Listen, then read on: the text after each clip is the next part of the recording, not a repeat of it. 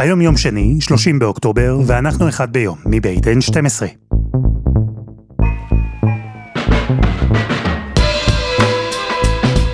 אני אלעד שמחיוף, ואנחנו כאן כדי להבין טוב יותר מה קורה סביבנו, סיפור אחד ביום, בכל יום.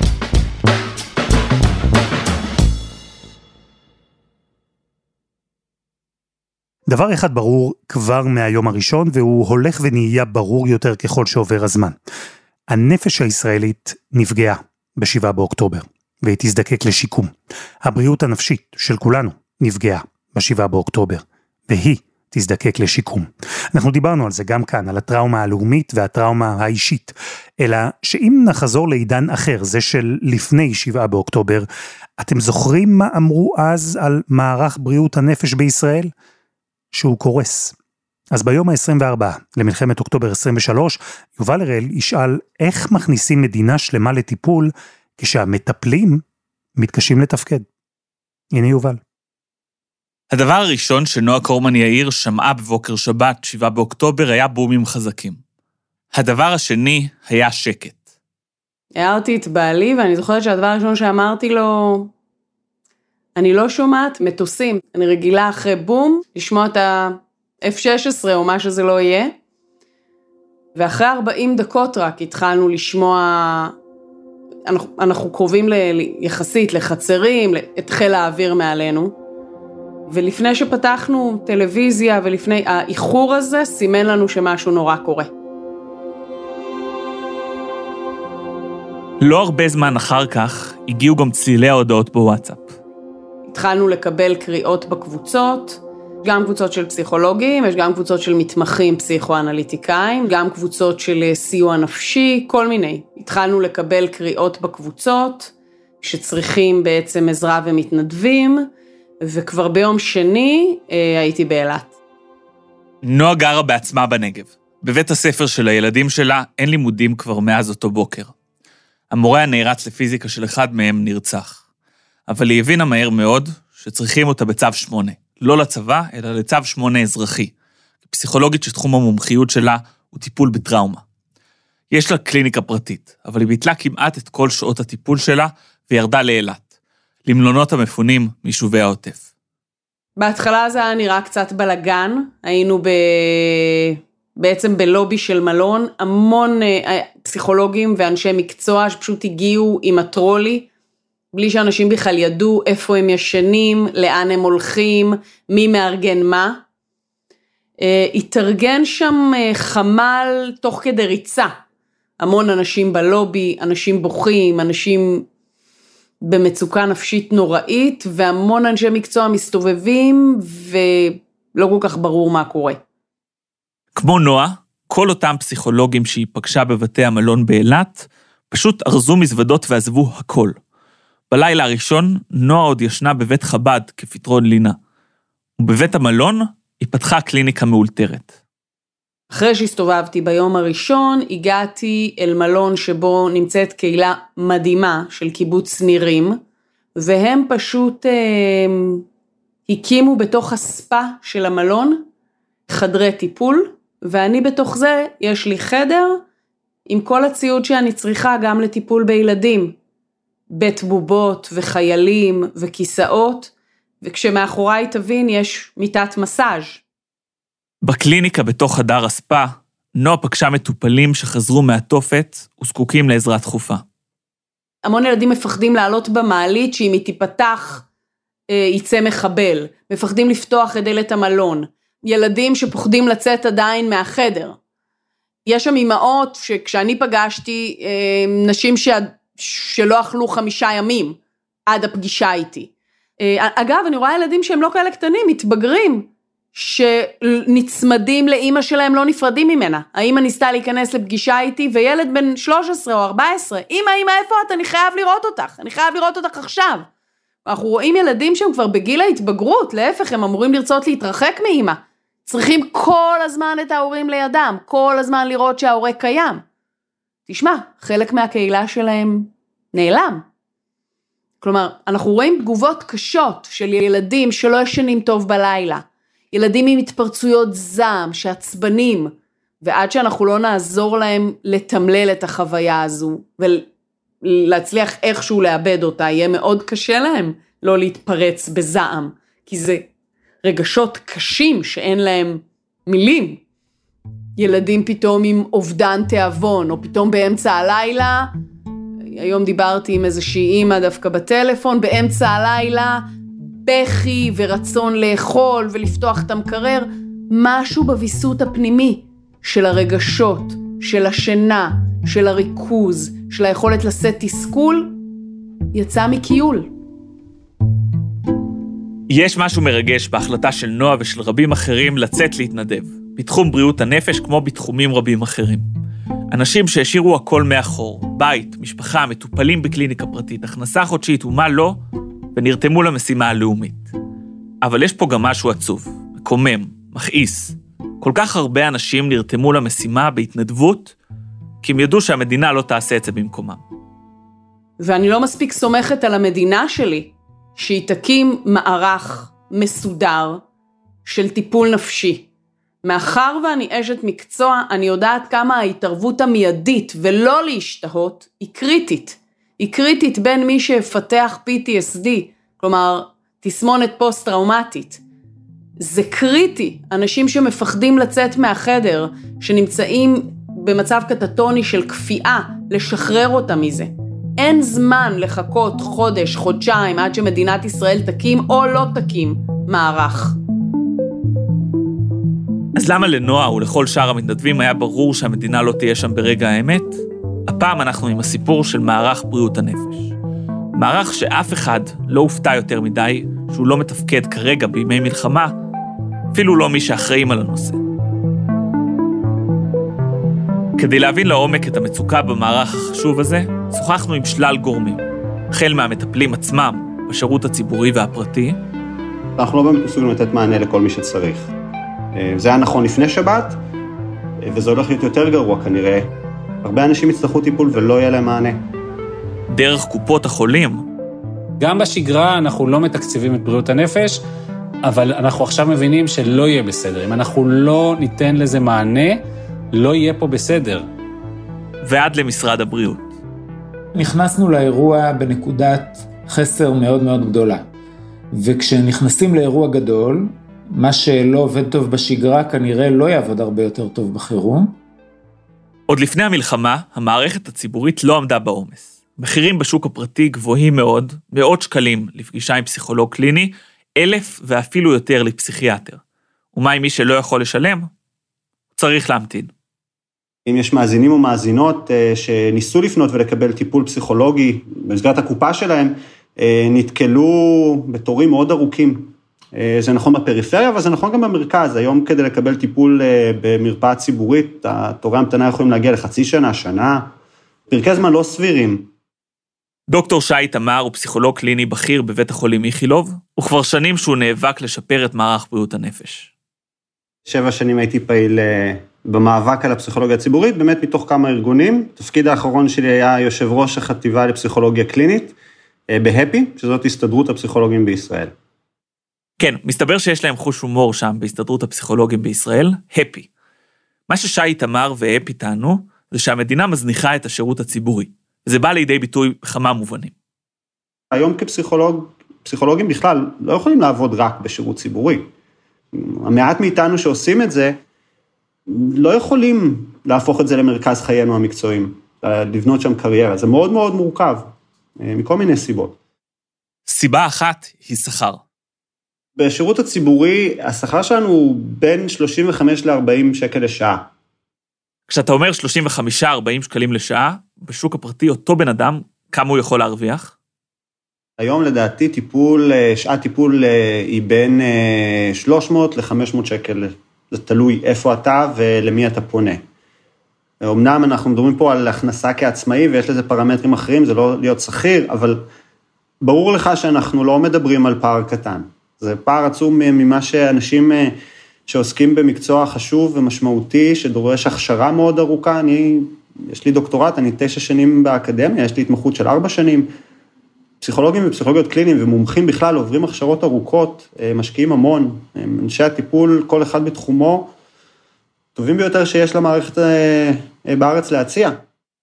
אבל הסיפור כאן הוא לא רק השכר. מאוד קשה להשאיר אנשים אחרי ההתמחות בשירות הציבורי בתנאים האלה, אבל גם אין תקינה. כאילו, אני מכיר פסיכולוגים קליניים מצוינים שרצו להישאר במערכת הציבורית, גם בתנאים האלה, ופשוט לא היה להם תקן. אין לנו אופק בתוך מערכת ה...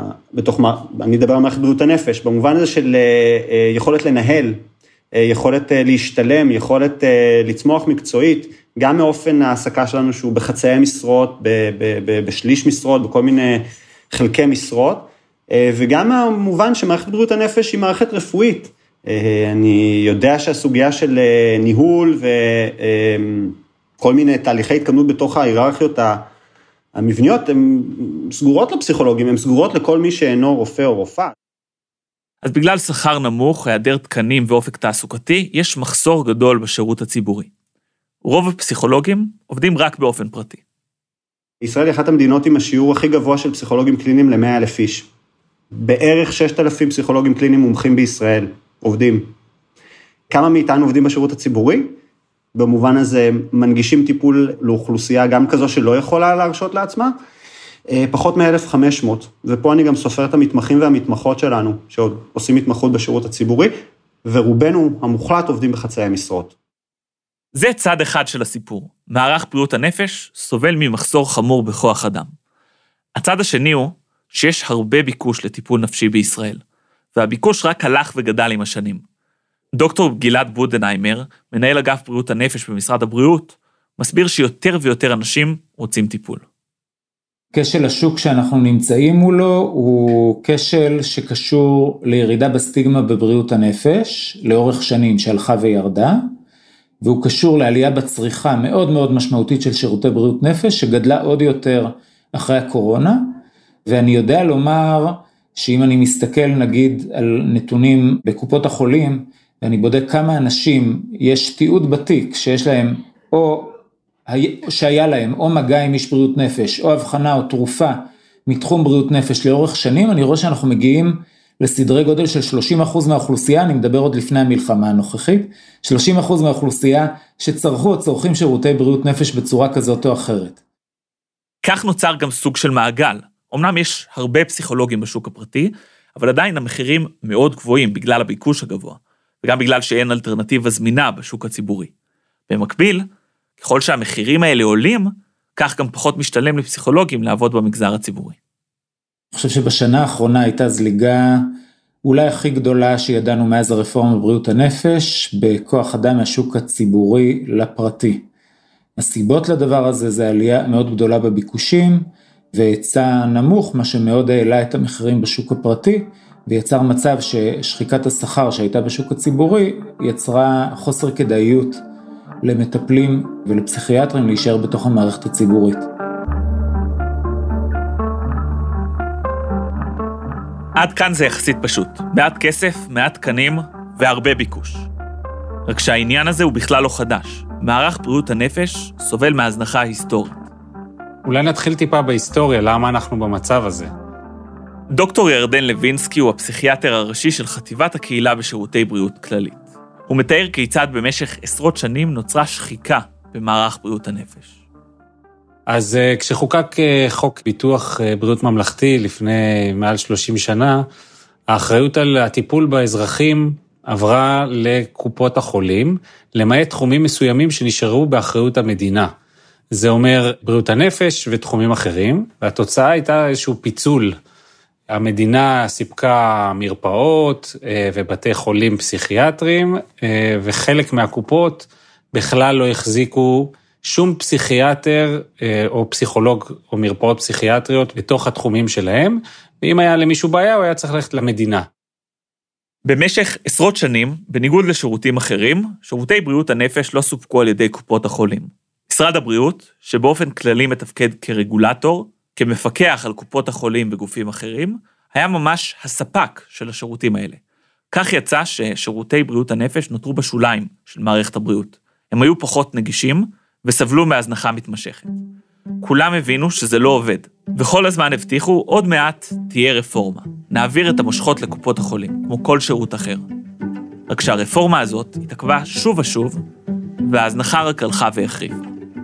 עד שב-2015 הודיעו סוף סוף הרפורמה יוצאת לדרך.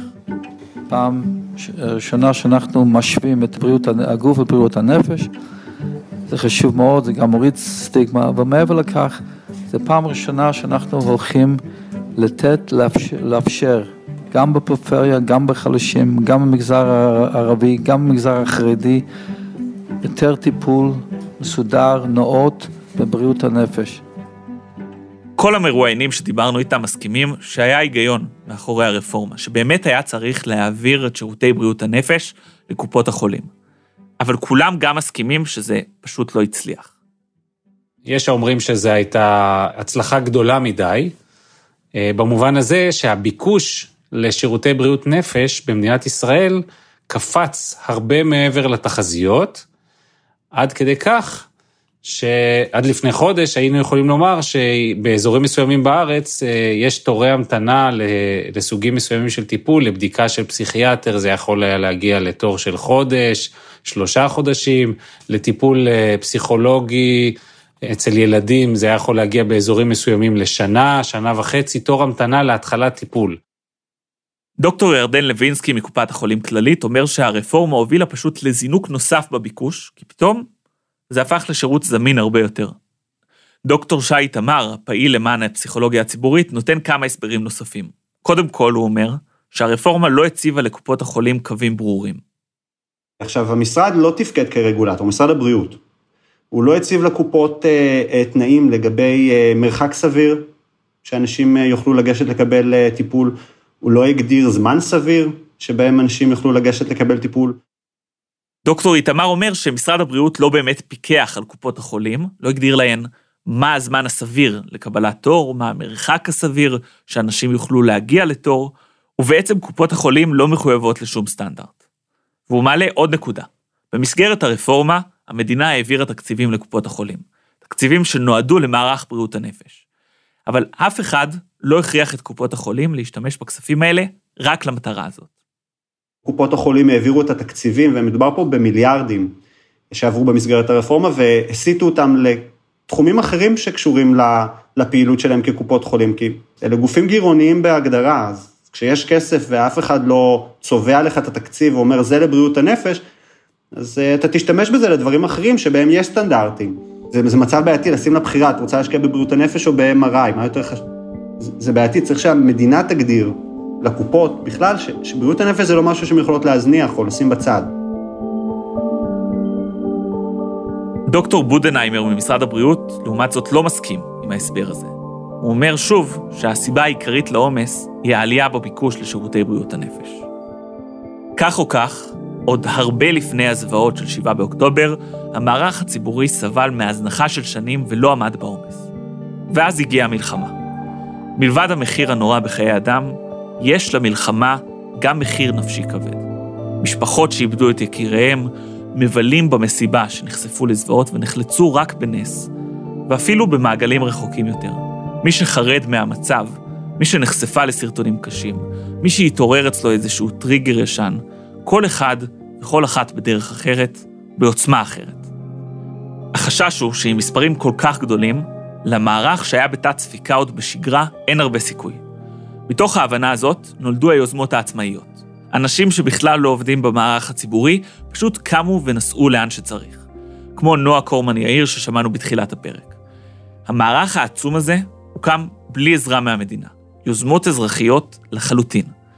רק אחרי כמה ימים שנועה כבר מתנדבת בבית המלון באילת, היא קיבלה פתאום טלפון מהמדינה, ממשרד הבריאות. וגם זה היה טלפון מאכזב.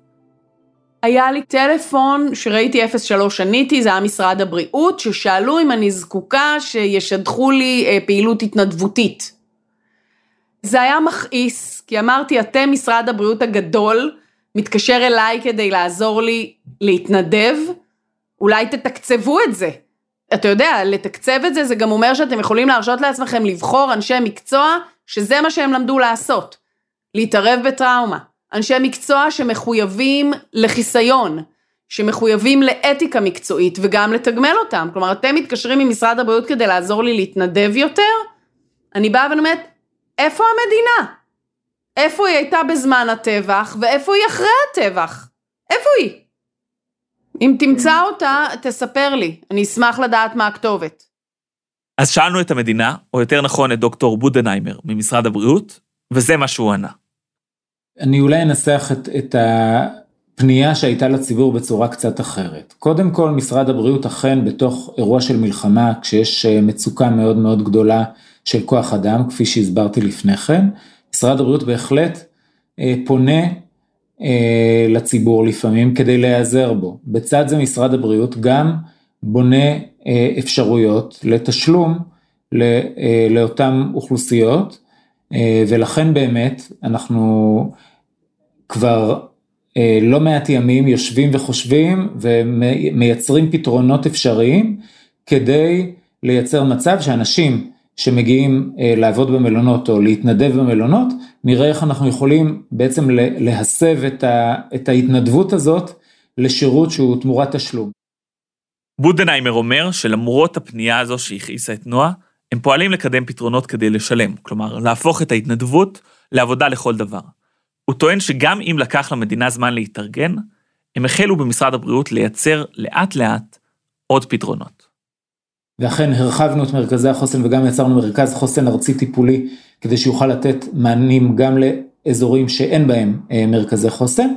אבל מעבר לזה צריך לראות איך אנחנו מעודדים את הקופות בסופו של דבר לייצר מענים בסביבת המלונות.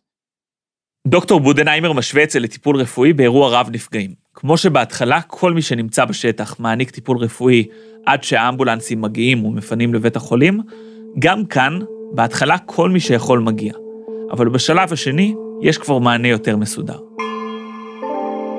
זה דימוי יפה כי באמת יש משהו נכון בחלוקה הזאת בין הימים הראשונים, או השבועות הראשונים, לבין פתרון ארוך טווח. את המענה הראשוני המתנדבים יכולים לתת, והם עושים עבודת קודש, עבודה מצילת חיים. אבל למרבה הצער, יהיו מי שיזדקקו גם לעזרה ארוכת טווח. בחמ"ל האזרחי של ארגון אחים לנשק פגשנו את הדס שערבני סיידון, מארגון אין בריאות נפש בלי דמוקרטיה. היי יובל, אה, אוקיי, בסדר. היא בדיוק סיימה שם ישיבה שבה הם ניסו לחשוב איך אפשר להביא כסף כדי לשלם לפסיכולוגים המתנדבים. זו הייתה ישיבה תקציבית, של איך אנחנו בעצם מממנים את האנשים האלה, כי אנחנו לא מצליחים, אנחנו גם צריכים לגייס אנשים שעוצרים את החיים שלהם.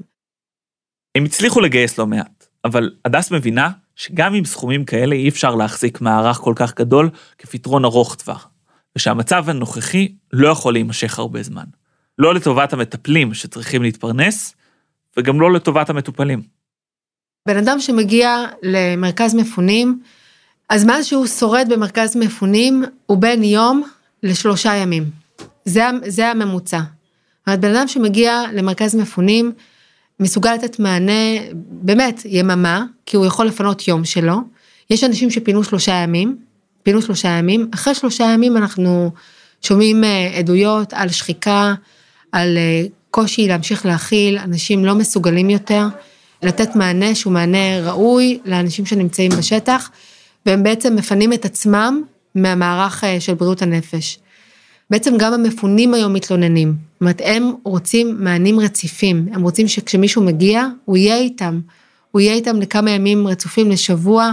חלק גדול מהם רוצים יותר מזה, הם רוצים לראות את אותו מטפל או מטפלת גם בשבוע השני. ואת הדבר הזה אנחנו לא יכולים לעשות עם מתנדבים. זה בלתי אפשרי, יובל.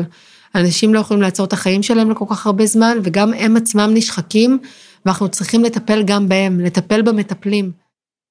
הדס אומרת שהדרך היחידה לפתור את המשבר הזה היא להכניס יד לכיס. באמת, אני, אני נפעמת מזה. הם משלימים את המדינה, הם עושים פה משהו שהוא כל כך ראוי להערכה, כל אחד תורם בדרכו. אבל האם נוכל לגייס שני מיליארד? מישהו יודע לגייס שני מיליארד? אם יש מישהו כזה, אז בבקשה, אני, אני, אני מסכימה שתעבירו את הטלפון האישי שלי. אני חושבת שאין פתרון לזה. ושני מיליארד זה הסכום הראשון שאנחנו נצטרך להוציא. מדינת ישראל יש לה כיס, והיא צריכה להשתמש בכיס הזה כדי לדאוג לרווחת האזרחים. אנחנו, לא, לא יכול להיות שאנחנו מתדבקים על דלתות של אנשים פרטיים או של חברות פרטיות, כדי שיהיו מדינה. אין לו מדינה. וש, ואני אומרת פה, כשאני מדברת על שני מיליארד, אנחנו מסתכלים על תקציב מדינת ישראל. ההסכמים הקואליציוניים האחרונים, 14 מיליארד, זה פשוט להשתגע מזה. עכשיו היינו צריכים לשמוע את המדינה אומרת מיד, את ראש הממשלה מודיע, כל ההסכמים נעצרים. כל הכספים הולכים עכשיו לטובת המלחמה ושמירה על העורף וטיפול בנפגעים. ואולי יש כאן גם הזדמנות, אחרי שבר עמוק, כשהצורך במערך בריאות נפש מתפקד מזנק, אולי עכשיו אפשר לשקם את המערכת, להביא כוח אדם שיוכל להתמודד עם המשבר הנוכחי ויישאר שם. למרות אה, שנים של מאבק והרבה ייאוש, אני רוצה להאמין שאולי עכשיו, אה, אחרי זעזוע כל כך גדול, מישהו יתעורר ויקח אחריות על בריאות הנפש ועל האנשים שזקוקים לה.